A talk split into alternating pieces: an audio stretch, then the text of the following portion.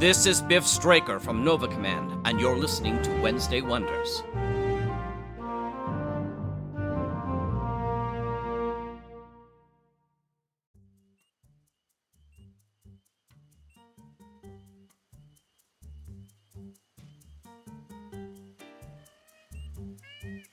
Hi, everyone, and welcome back to Wednesday Wonders. I'm your host, Lothar Tuppen. For our first show this week, we're back with Dick Dynamo, the five dimensional man. This week, it's episode 5. Is this the end of Dick Dynamo? Our second show is from the BBC with Dan Dare Voyage to Venus, Part 2. We're back with the amazing Dan Dare, pilot of the future, in Voyage to Venus from Nick McCarty, Episode 2. And our last show is from Chronosphere Fiction, Gafgarn the Eternally Unfurnished, Chapter 11. The gang meets up at the Wasted Cadaver to recoup and plan what's next when they get a surprise visitor.